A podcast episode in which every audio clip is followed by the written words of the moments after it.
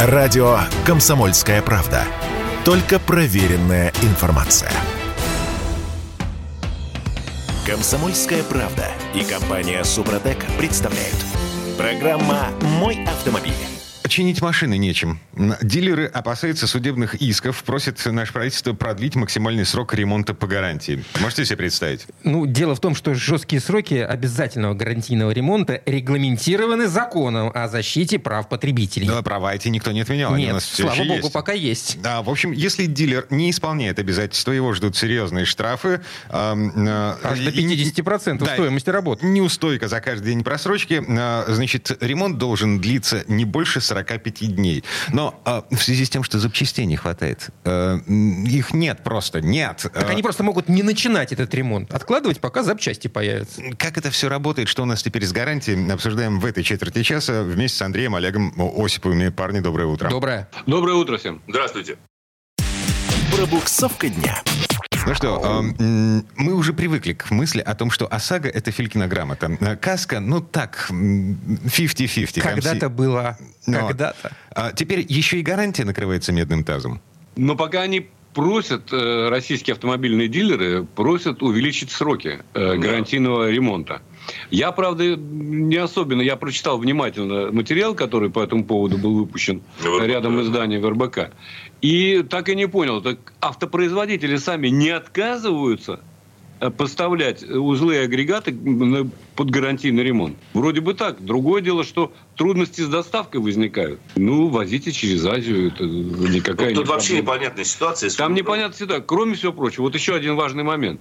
Ведь когда дилеры обращаются с, за увеличением сроков э, к правительству, да, они подозревают, что будет куча мошенников этим пользоваться и через суды добиваться, так сказать, компенсации. Э, потребительский экстремизм, так называемый. Потребительский, да, экстремизм. На самом деле это незначительный процент, э, в общем-то, людей этим будут заниматься. Хотя есть недобросовестные адвокаты, которые на этом живут. Это э, вне всякого сомнения. Ну, э, совершенно непонятно. А через 60 дней, если увеличится срок с 45 до 60, эти детали откуда-то возьмутся, материализуются. Вот по этому поводу дилеры ничего не хотят объяснять. Пока, во всяком случае, этот момент совершенно не ясен. В данный, ну, в данный момент просто люди пытаются, по-моему, ну, перестраховаться. Во-первых, никто из э, производителей не скажет напрямую, что мы отказываемся. General Motors сказал. Нет, конечно. General Motors сказал, да. Это единственный, который при уходе сказал, что мы... Все, мы все, все, пыта, все пытаются вот вилять мы не отказываемся, да. конечно, но вот ищем новые пути. Ну, ну они... вот, Кирилл, согласитесь, в этом как раз-таки вот это создает ту самую неопределенность. Потому что дилер – он по большому счету посредник между производителем и конкретным клиентом. И дилер оказывается немножко в заложниках вот этой неопределенности. Я не слышал еще, чтобы дилеры или производители сказали, мы гарантийное обслуживание осуществляем, все, необходим, все необходимые запчасти, которые требуются для проведения гарантийного ремонта, поставляются в Россию в полном объеме. Как не было и заявления о том, что мы полностью прекращаем поставку запчастей. Я знаю из инсайдерской информации, что центральные склады многих автопроизводителей закрыты. Вот центральные склады запчастей не работают. Не отгружают они никаких запчастей. Но при этом есть информация о том, что некоторые по обращениям, когда речь идет о гарантийном ремонте, проводимом официальным дилером, то в случае наличия этой запчасти, то все-таки они ее привозят. Но вот сама эта неопределенность, когда непонятны правила игры. Есть гарантийная запчасть или нет? Может ли дилер ее купить или нет? А если может, то сколько у него займет поставка дней? Вот они скорее для того, чтобы избежать каких-то вот юридических вещей, которые связаны с нарушением сроков ремонта, и пытаются его сейчас увеличить. Я просто искренне надеюсь, что это не приведет к тому, что дилеры будут умышленно затягивать сроки ремонта. Мотивируя это тем, что вот сейчас срок увеличился, у нас и запчасти нет, а на самом деле будут ждать подорожания этих запчастей. Ведь, ведь мы сейчас с вами прекрасно знаем, что чем дольше машина сейчас, особенно в это время, находится на сервисе, тем больше вероятность того, что стоимость проводимых работ увеличится к их окончанию. Ну, я не думаю, что в этом э, ключ ну, проблемы, нет. потому что, в принципе, они могут назначить любую цену и сейчас. В принципе, да. Это никто не мешает им сделать, так сказать, сказать, что не, не 100, а 150 теперь. Но в случае с гарантийным ремонтом не получится, потому что гарантийный ремонт компенсируется производителем. Совершенно правильно. Абсолютно, какая абсолютно верно. Совершенно. И пока еще я не слышал официальных заявлений от автопроизводителей, ну, помимо GM, Да. что они отказываются от гарантийных обязательств. Но зачем им вообще тоже все непонятно? Я вот искренне я не понимаю, зачем эти люди наступают на еще раз на те же самые грабли, на которые они наступали в Индии. Да, еще там в 80-х, 90-х годах. Вот зачем Или они... раньше еще. Еще даже... Зачем они идут по, по- по такому пути? Я искренне не понимаю. И самое неприятное, что если они действительно отказываются от гарантийного обслуживания автомобилей, ранее проданных на территории Российской Федерации, то это беда. Они себе имидж подрывают навсегда вообще. Ну и кроме того, возможны иски. Конечно. Э, Международный арбитраж и так далее. Потому что производитель, вот эта гарантия,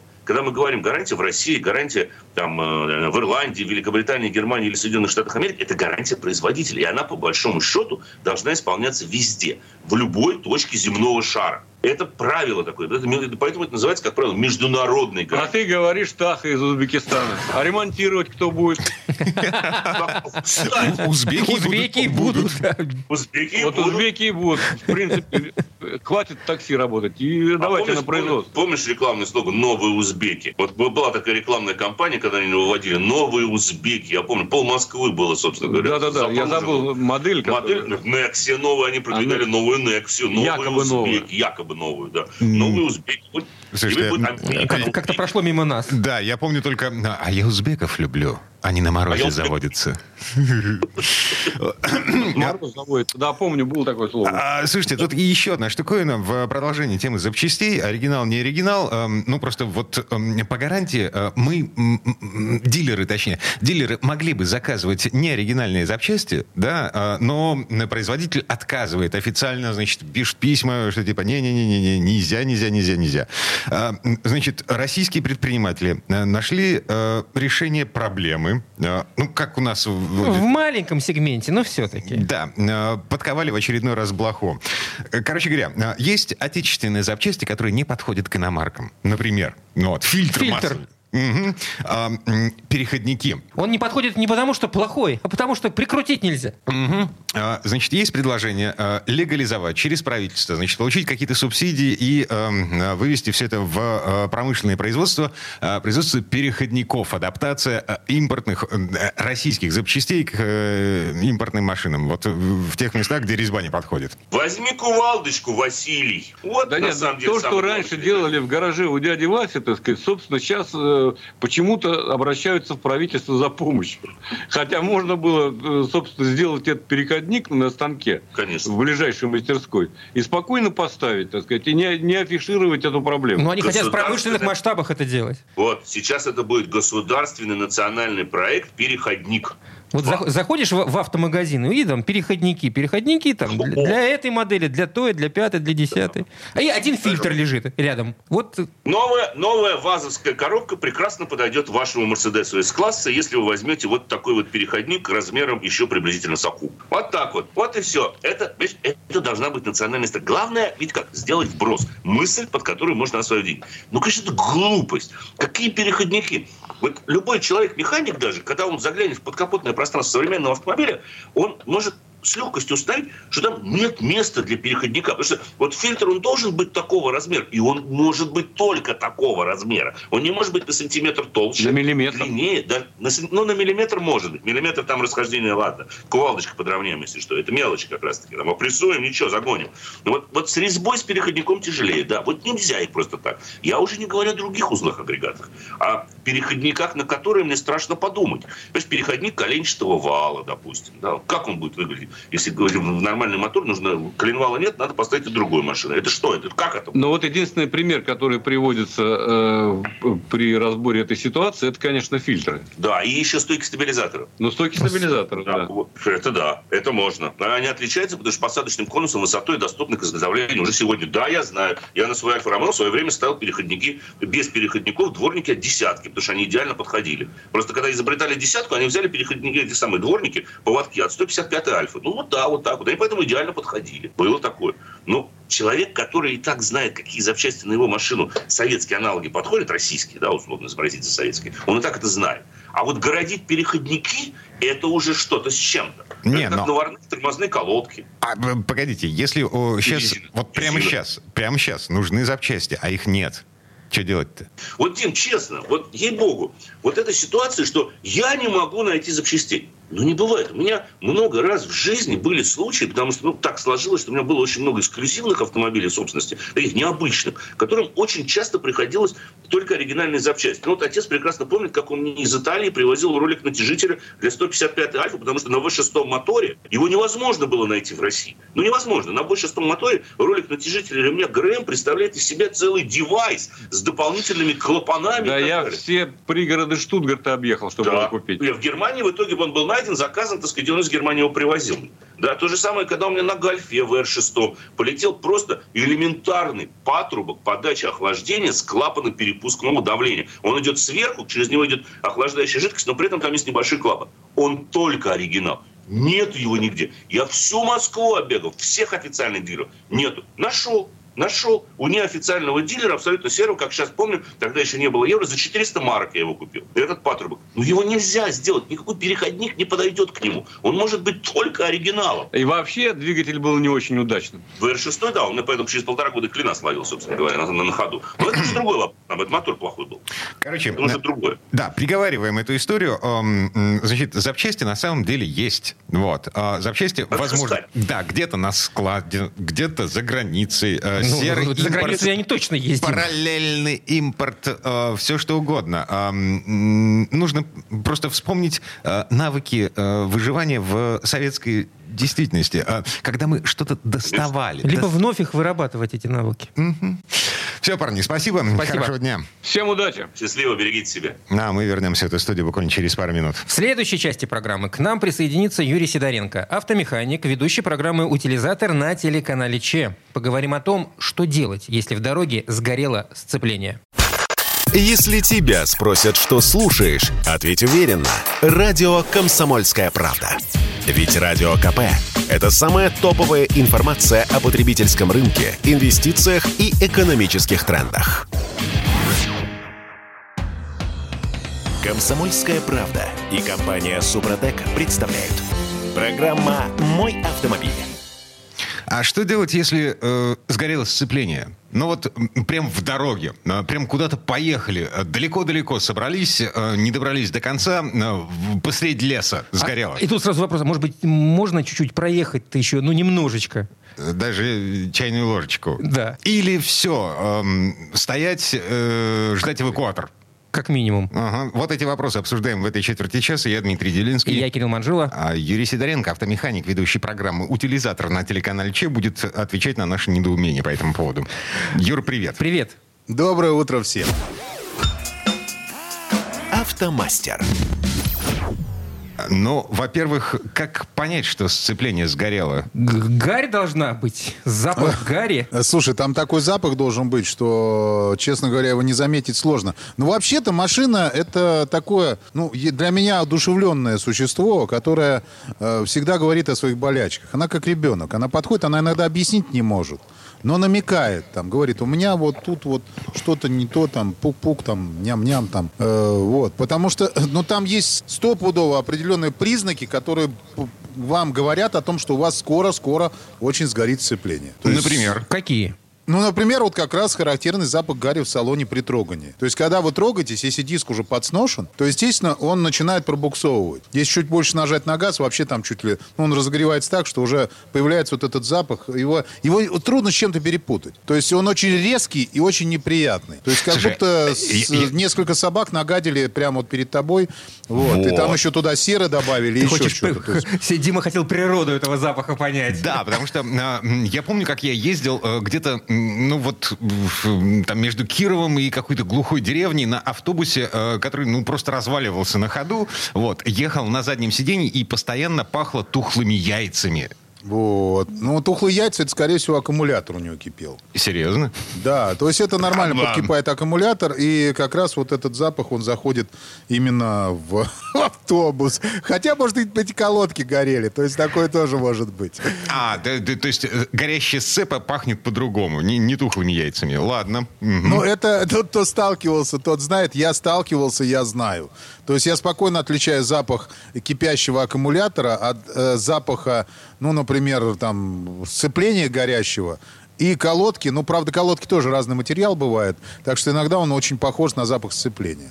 Ну, представляешь, вот такая, ну, как бы... Ладно, приговариваем. Короче говоря, пахнет э, совсем не освежителем воздуха. На, э, при таких симптомах машина еще куда-то едет. Ну, она едет, да, она, конечно, только трогается, но уже пробуксовывать начинает. То есть начинает попахивать. Но, в принципе, вы сильно ничего не замечаете еще. То есть пока она еще нормально там вроде как разгоняется и едет. Вот второй пункт – это затрудненный ста- старт. Это вот когда, знаете, когда уже педаль сцепления отпустили, а машина вот еле-еле трогается. На газ нажали, она так лениво начинает разгоняться. Вот. Это уже все. Это уже сцепление на, вообще на подходе. То есть вот если у вас такие появились симптомы, не надо выезжать на, на таком автомобиле. Лучше бы там попросите друга, я не знаю, там каршеринг возьмите. Ну что-то еще. То есть, ну бывает такое, что надо, конечно, ехать, я понимаю. Но значит, надо как-то решать этот вопрос. Иначе вы и не доедете, и на бабки попадете, потому что придется как-то добираться потом, где машина Юра, а тут главный, главный вопрос, мы, собственно, с этого начали. Э, Если это случилось в дороге, а можно было бы понять это там, скажем, ну, за тысячу километров, ну, может быть, ну, за сто километров до того, как это все уже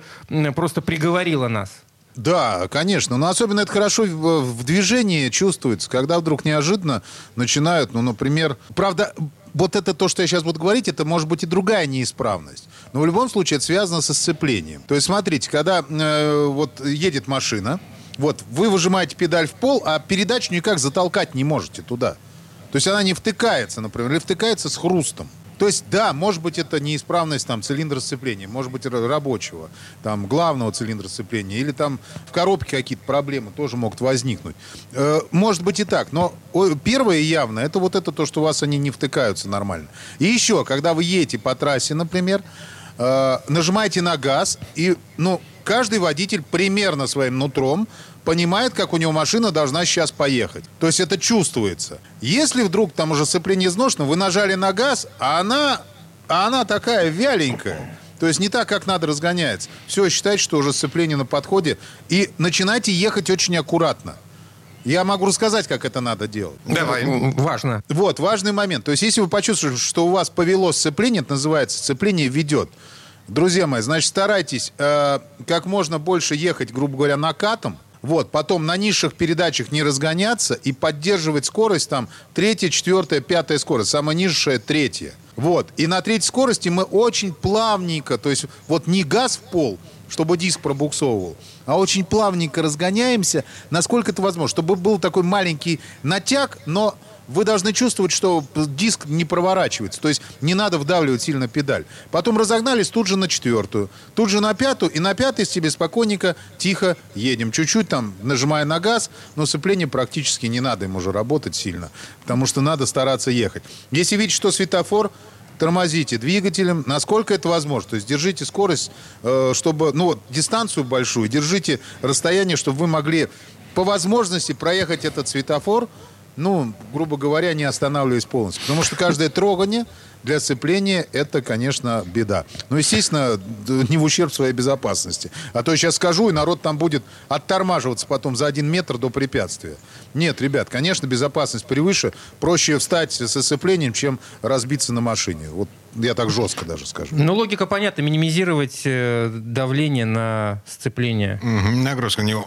да. Так, Ну, все-таки вернемся та- там к... не, не- не то, что сцепление. Сейчас я просто скажу, там надо понять, из чего оно состоит. То есть мы... э, Сцепление вообще, если в общем взять, оно состоит из маховика, потом корзина сцепления, это такая штука с лепестками, э, которые позволяют диск отжимать и прижимать. Вот, ну она так, ра- оно так работает. Потом выжимной подшипник и сам диск, естественно. Ну и там демпферные пружины, они внутри стоят в этой корзине, э, то есть в этом, в диске, то есть они как раз дают вот этот ход. Вот, и э, э, как раз э, об маховик вот трется диск в основном. Потому что редко, когда диск трется об, сцеп- э, об корзину сцепления. Но она тоже разогревается. То есть там все вместе трется. Так что вот, вот такая вот история. Изнашивается диск в основном. Мгм. Окей, э, мы начали с того, что сцепление где-то посреди дороги, значит, в, В лесах. неделя пешком до ближайшей цивилизации. А, ну, условно. А, сгорело. А, мы на сгоревшем сцеплении докуда-то доедем? Ну, если очень надо, то придется. Вообще, в принципе, э, если механика, то есть там три, в принципе, три э, возможности добраться. Первый, это, конечно, эвакуатор. Ну, понятно, что если мы его вызвать не можем, то второй, это трос. То есть поймать какую-нибудь попутку на тросе, доехать это спокойно, без проблем можно. И третье, конечно, пытаться ехать э, самому. Ну вот если, например, машина уже вообще встала, да, можно дать сцеплению чуть отдохнуть, чтобы диск остыл. Дальше вы делаете очень просто. Берете машину, расталкиваете – то есть, ну, чуть-чуть даете ей инерцию. Ну, законы физики надо вспомнить. Растолкали. Дальше запрыгиваете в машину, за, включаете зажигание включаете желательно третью передачу. Из третьей передачи вы трогаете. И все. И вот на третьей передаче вы в натяг аккуратненько разгоняетесь, переключаетесь на четвертую, она поедет. То есть пока вы не услышите металлический ляск, то есть пока у вас еще феррадо присутствует на диске сцепления, машина будет ехать. Тяжело, медленно, вяло, но ехать. А Как параллельно только- угробить ничего нельзя при этом, кроме сцепления? Вот хороший вопрос, Кирилл. Очень правильно задал вопрос. Да вы уже все угробили, если машина встала. То больше ничего угробить нельзя, потому что, поверьте мне, менять надо все целиком. Нет, у меня есть, были клиенты, которые приезжали и говорили, ну, корзина вроде как нормальная еще, там ничего не продавленное. Я говорю, она перегретая уже, все, ее надо выбрасывать. Менять надо все целиком. И корзину, и выжимной подшипник, потому что он тоже, он нагревается, он Внутри тоже маска оттуда выходит, он, ну, как бы он тоже рассыпается. И, уже, и диск сцепления, и маховик, скорее всего, тоже придется менять. И бояться этого не надо, потому что, ну, он, если машина встала, скорее всего, вот вы потом ну, коробку скинете, и будет уже он синий там весь. То есть вся плоскость, где касалась диска, она будет синяя. Все, маховик этот не рабочий. Так что, в принципе, ничего больше вы, ну, ну вряд ли убьете. Ну, диск, когда совсем развалится, услышите металлический скрежет, вам, вам просто будет самому уже страшно ехать на этой машине. Теперь мы э, давайте еще раз напугаемся, э, напугаемся еще больше, да? А цена вопроса. Дима, я боялся этого вопроса. Зачем? Ну зачем? Слушайте, Так, ну хотя бы вот до, до, февральская цена этого вопроса. До февральская цена все зависит от марки машины и от стоимости маховика. Потому что, например, на ВАГе там демпферные маховики, они стоят как чугунный мост. Там один, там один маховик, мог, его стоимость могла доходить до 40 тысяч. До- до- Вот. До до февраля, до. До февраля. То есть сейчас фактически это там еще больше. Поэтому, если у вас машина встала, то есть как бы если она еще куда-то двигается, друзья мои, мое... Ну, и, а, и само сцепление, конечно, наверное, тоже интересует. Раньше оно стоило, начиная от 6, ну, в зависимости от модели, это нормальное сцепление, не оригинал, я говорю. Конечно, не оригинал. И заканчивая там, ну, 20 с гаком и и дальше. Все зависит от модели автомобиля. Вот. Э, И мое, мой совет, если машина встала, то не доводите до того, чтобы э, уже ну, ехать и потом разрушать все, что только можно. Пока вот машина встала, допустим, маховик еще целый. Допустим, то есть вы его еще до конца не дожгли. Все, вы только попадаете на сцепление. Поэтому лучше вызвать эвакуатор, это будет дешевле. Ну, либо на тросе попытаться доехать. А лучше вообще не выезжать на, в, дол- в долгую дорогу, когда у вас такие возможные проблемы. Мгм. Ну и прислушивайтесь к тому, чем пахнет в машине. Юрий Сидоренко, автомеханик, ведущий программу «Утилизатор» на телеканале «Чай» был у нас на связи. Юр, спасибо. Хорошего дня. Большое спасибо, всем удачной дороги. Ну, а мы вернемся в эту студию буквально через пару минут. В следующей четверти часа у нас Федор Буцко. Поговорим о том, что такое безопасная скорость. Радио «Комсомольская правда». Никаких фейков, только правда. «Комсомольская правда» и компания «Супротек» представляют. Программа «Мой автомобиль». Тошним в правом ряду в этой четверти часа. Не, передвигаемся с безопасной, Дима, скоростью. Да это сколько, прости? А это 60 км в час там, где висят знаки 70, да? Ну, как вариант, в, населенных пунктах так точно. А, короче, что такое безопасная скорость? Обсуждаем эм, с Федором Буцко. Федь, доброе утро. Доброе утро. Доброе утро. Дорожные истории.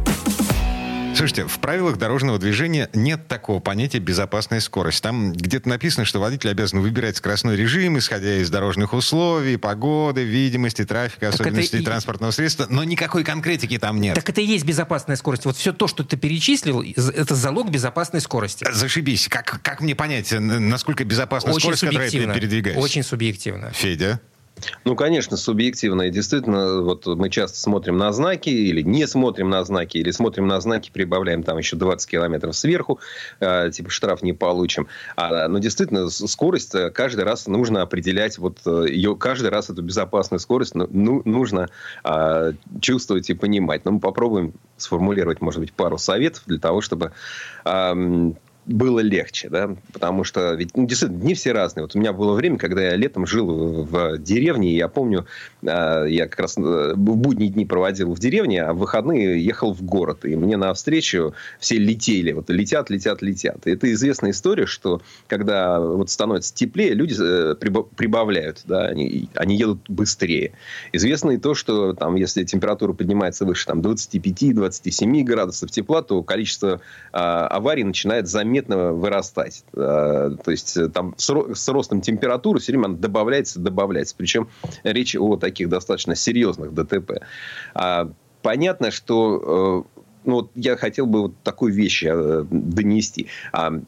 Мы же всегда делаем какие-то запасы. Да? Я, ну, я, правда, не делаю особо запасов, но тоже сделал. Я купил э, почти 2 килограмма своего любимого кофе. Вот я, я думал, вдруг, вдруг, вдруг закончится, других не делал. Федя, мало, мало, менее... мало, нужно было больше.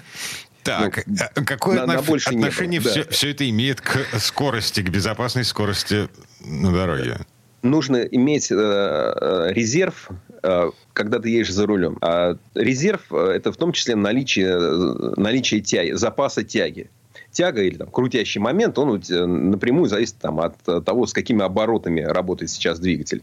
Вы, если ездите, поглядываете иногда на тахометр, то знаете, если там, допустим, ваш мотор, там, если стрелочка между двоечкой и троечкой, там, между двумя и тремя тысячами оборотов, то вы нажимаете на газ, он прям может резко ускориться. А если, например, там, полторы тысячи оборотов или, не знаю, четыре с половиной, то не едет. То есть, вообще принцип такой, что чем ближе скорость движения автомобиля к максимальной, тем сложнее ускоряться. А, Окей, да, принято. И вот это важно, да, э, если вы когда-нибудь заглядывали в паспортные данные вашего автомобиля или на сайте смотрите там технические характеристики, то там часто пишут время разгона не только от 0 э, там, до 100 км в час, но и, например, от 80 до 120. И выясняется, что машина, допустим, с места до сотни разгоняется за то же время, за которое с 80 до 120. То есть, ну, понимаете, тут 100 километров прибавки, а тут 40. То есть, суть в том, что чем быстрее вы едете, тем меньше у вас запаса. А запас нужен, потому что, ну, может может такое быть, что вам вот придется резко маневрировать. А, и поэтому вот э, для этого лучше ехать э, вот ну, с такой, с крейсерской скоростью. Крейсерская скорость это ну, примерно там 50, 60, 70 процентов от максимальной. Ну, скорее 60, наверное, процентов от э, максимальной. То есть, может ваш автомобиль ехать, там, допустим, 150 а, километров в час, да, а вы, соответственно, сколько у нас 60 процентов будет? Едете там 90, да, вот, вот это будет разумная скорость. Всегда сможете а, хорошо добавить, если вдруг что-то надо. Ну, это речь идет о магистралях. Ну, конечно, но не в городе. Ну, ну, ну, а, ну, что, но, а, а что, что тогда безопасная скорость э, в городских условиях? А очень важный момент, ну, такой главный момент, вот что такое безопасная скорость, это скорость, которая вам позволит среагировать на какую-то непредвиденную ситуацию. Ну, что-то случилось. Если вы едете в городе, например, у вас там а, курьер решил пересечь а, дорогу вам. Вот ехал он справа, с края, а потом он, он вспомнил, что ему сейчас надо налево, и вот поехал налево. Сколько э, вы или там пешеходный переход, э, и где-то припарковалась машина, вы не видите, что там человек может выйти. А сколько вам времени нужно на то, чтобы заметить опасность, среагировать, перенести ногу с газа на тормоз и затормозить? Вот, полсекунды, секунды, примерно так. Да, полсекунды, секунды на то, чтобы увидеть и перенести ногу, ну, еще плюс там, вот вы ехали свои там 60 километров в час. Соответственно, вам нужно еще там 20-30 метров на то, чтобы э, остановиться. Но желательно не в пол, чтобы вам сзади еще кто-нибудь не прилетел. То есть, э, главная основа безопасности в том, что вы предвидите то, что происходит на дороге. Да? Можете это предвидеть, и тогда вы сможете оставлять себе время на то, чтобы среагировать. А это время, оно очень сильно зависит от того, там, в каком вы состоянии находитесь. Да? Я вот, например, вчера очень устал, а, не буду говорить, каким образом. Да? И вот сегодня, например, явно э, мне нужно было бы больше а, времени и больше пространства для того, чтобы там, реагировать э, на происходящее. Да? Соответственно, ну, если вы чувствуете тоже такую усталость, может, еще со вчерашнего дня, соответственно, едете а, поаккуратнее, да. Ну, я банальные вещи говорю. Но сейчас ведь лето начнется, сейчас все полетят, да, сейчас все переобуются. О, уже сухо, уже тепло, музыку, музыку погромче и поехали. Плюс еще сейчас девушки красивые, э, наши прекрасные, будут нас радовать, значит, платьями, короткими юбками и, и прочими а, предметами туалета, да, народ начнет э, крутить головой вместо того, чтобы смотреть на дорогу. То есть, ну, вот это важный момент. То есть, потому что много очень аварий происходит как раз тогда, когда их вроде бы быть не должно. Когда сухо, когда солнечно, когда тепло, светло и так далее. Вот это важный момент. А еще могу сказать, что очень важно понимать, как правильно, вот я сейчас тоже мне предстоит довольно длинная поездка, я вот э, тоже лишний раз себе проговариваю, как вот я, например, там, выхожу на обгон, какая скорость нужна при опережении автомобиля. Да? То есть, а, что не нужно гонять, но нельзя там медленно обгонять, обгонять нужно так достаточно интенсивно. Там, время на обгоны там, 3 секунды, 4, 5 секунд, может быть. Но не 10, не 15, да? вы не плететесь. Ну и нельзя а, обгонять а, машину, если она там едет, не знаю, там 80, не надо ее обгонять на скорости там 130, да? потому что у вас просто остается меньше времени на реакцию в случае, если вдруг он там тоже решит тот, кто, кого вы хотите обогнать, что он сам выйдет на обгон. Так далее, да? есть... Слушай, на... смотри, а, а, загородная трасса, ну, например, поток едет со скоростью 90 км в час. А, вот моей жене комфортно ехать 80. Соответственно, все, кто сзади, матерятся сквозь зубы, объезжают ее. Хорошо, если дорога многополосная. Если две полосы, это означает э, обгон через встречку. И ну, потенциально аварийная ситуация. Моя жена э, делает морду кирпичом и говорит, э, ну, как бы, я же ничего не нарушаю. Но она едет медленнее потока. Ну, здесь Твоя жена делает очаровательное выражение лица, чарующее тебя, да? Вдруг она сейчас эфир слушать. Тебе же домой потом. Ну, на самом деле, если человек чувствует, что, да, безопасная скорость – это скорость потока, это известно. Это, это действительно так. То есть, вы минимизируете количество а, обгонов, минимизируете количество перестроений, тех самых моментов, которые вот, ну, чаще всего и приводят к каким-то там сложным ситуациям, иногда к авариям. Да. Но если человеку комфортно ехать вот так, ну, может быть, э, ну, потренируйся с ней немного, немножко. То есть ехать заведомо медленнее не очень хорошая история. Но если У да, от того, что она будет держать скорость... в два раза больше, чем мой. Дима, ну что ж делать-то? Ну, это правда не очень хорошо. Правда. Ну, плохо ехать не со скоростью потока и всех вытормаживать. Действительно, в этом есть риск. Но, может быть, потренироваться немножко. Угу. Может быть. Но есть важный момент. Если, например, а, все тебя поджимают, и вот, э, допустим, тебя висит машина на хвосте, а впереди, это ведь тоже часто происходит. Допустим, едет плотный поток, но вы там держите дистанцию. Ну, например, все едут, держат дистанцию там 15 метров, а вам она некомфортна, вы держите 30. И вот вам сзади на бампер начинает кто-то а, уже присаживаться, да, там, может быть, мигает, может быть, бибикает или там руками машет и так далее, а, то ваша правильная реакция – это абсолютное спокойствие. И вот ни в коем случае не, не сокращать дистанцию до машины, которая едет перед вами. Потому что мало ли кто начнет тормозить там резко. Вы себе оставляете этот запас для того, чтобы спокойно замедлить а, машину, а не, не, не устроить паровозик. Да, психологически очень, сло... очень сложно психологически выдержать это, когда сзади тебя поджимают и никак не отреагировать. Как... Мне вот ну, пофигу. Да? Вот, вот у меня в такие моменты морда кирпичом чем? Водителю, понимаешь, много на самом деле вот, раздражающих факторов может быть. Вот, допустим, если а, твоя жена, Дима, едет а, вот аккуратненько, да, а, и, и вот ты, ты говоришь, что вот у, кого-то морда кирпичом, а это на самом деле ты сидишь а, с таким сложным а, выражением лица, да, и она чувствует, что... что, что на сложных она, щах. Да, на сложных щах ты сидишь, да, это, или, или, допустим, ты везешь компанию, которая там после шашлыков, да, и все кричат, а ну-ка переключи радио, давай погромче, заверни направо, мне нужно остановиться, давай гони, и вот это все. Да? Ну, то есть, есть же много э, ситуаций, в которых водители раздражает то, что происходит у него в салоне автомобиля, на улице, там, что делают его коллеги, так сказать, дорогие водители. А, ну, да, надо, надо, надо себя тренировать, надо с собой заранее проговаривать различные ситуации и сохранять спокойствие. Угу. Ну, короче, приговариваем. Безопасная скорость – это такая скорость, которую объективно может позволить себе конкретный водитель на конкретной машине в конкретных дорожных условиях. Я не знаю, там, ночь, э, непогодь, вот это все. А при этом э, так, чтобы, э, увидев э, какой какое-то препятствие, какую-то опасность, у человека оставалось время на то, чтобы отреагировать на Да, на это абсолютно правильно как для городской трассы, так и для трассы за городом. Дима, ты прекрасно резюмировал. Все так и есть. Федор Буцко был у нас на связи. Федь, спасибо, хорошего Спасибо. дня. Всего вам доброго. Ну, а мы вернемся в эту студию буквально через пару минут. В следующей части программы у нас журналист и летописец мирового автопрома Александр Пикуленко. Послушаем историю об очередном ушельце. Сан Саныч, про... Сан Саныч прощается с Фордом Мандео. Чтобы получать еще больше информации и эксклюзивных материалов, присоединяйтесь к радио «Комсомольская правда» в соцсетях. В отечественных социальных сетях. Смотрите новые выпуски на Рутьюбе, читайте телеграм-канал, добавляйтесь в друзья ВКонтакте, подписывайтесь, смотрите и слушайте. Радио «Комсомольская правда». Самая оперативная и проверенная информация в эфире и соцсетях. «Комсомольская правда» и компания «Супротек» представляют. Программа «Мой автомобиль». А это мы вернулись в студию радио «Комсомольская правда». Я Дмитрий Делинский. Я Кирилл Манжула, и в этой четверти часа у нас традиционная история от Александра Пикуленко. На этот раз о популярном автомобиле, который стал никому не нужен. Его появление в 1993 году предшествовали годы исследований и невиданная до этого рекламная кампания.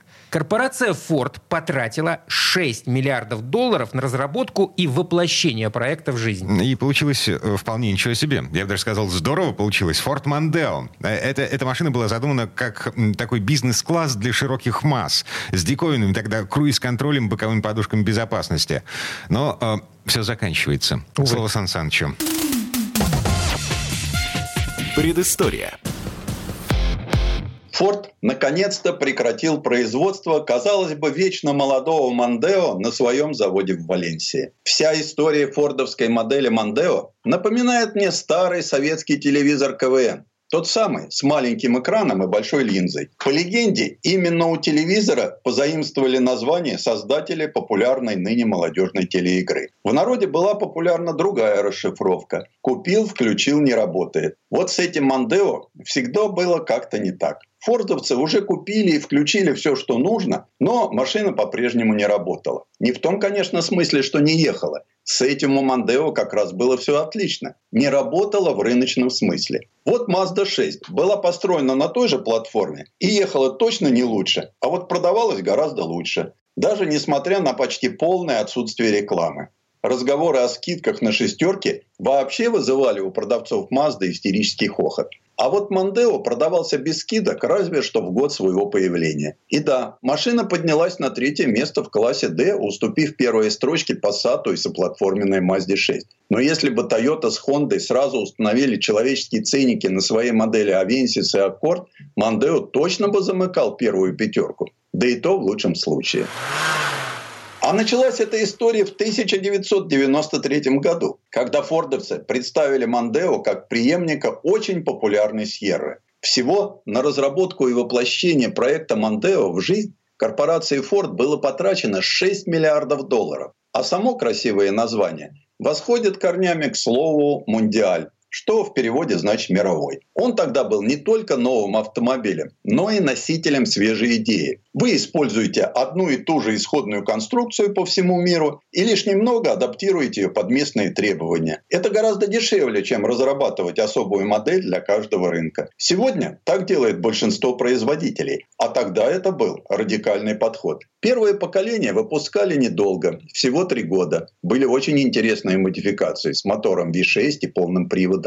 Для Европы машина выпускалась в бельгийском Генке, а в Северной Америке Мандео продавался под именами Ford Contour и Mercury Mystic. Его делали на заводах в Соединенных Штатах и Мексике. На рынках Старого Света Мандео предлагали в кузовах седан, хэтчбэк и универсал.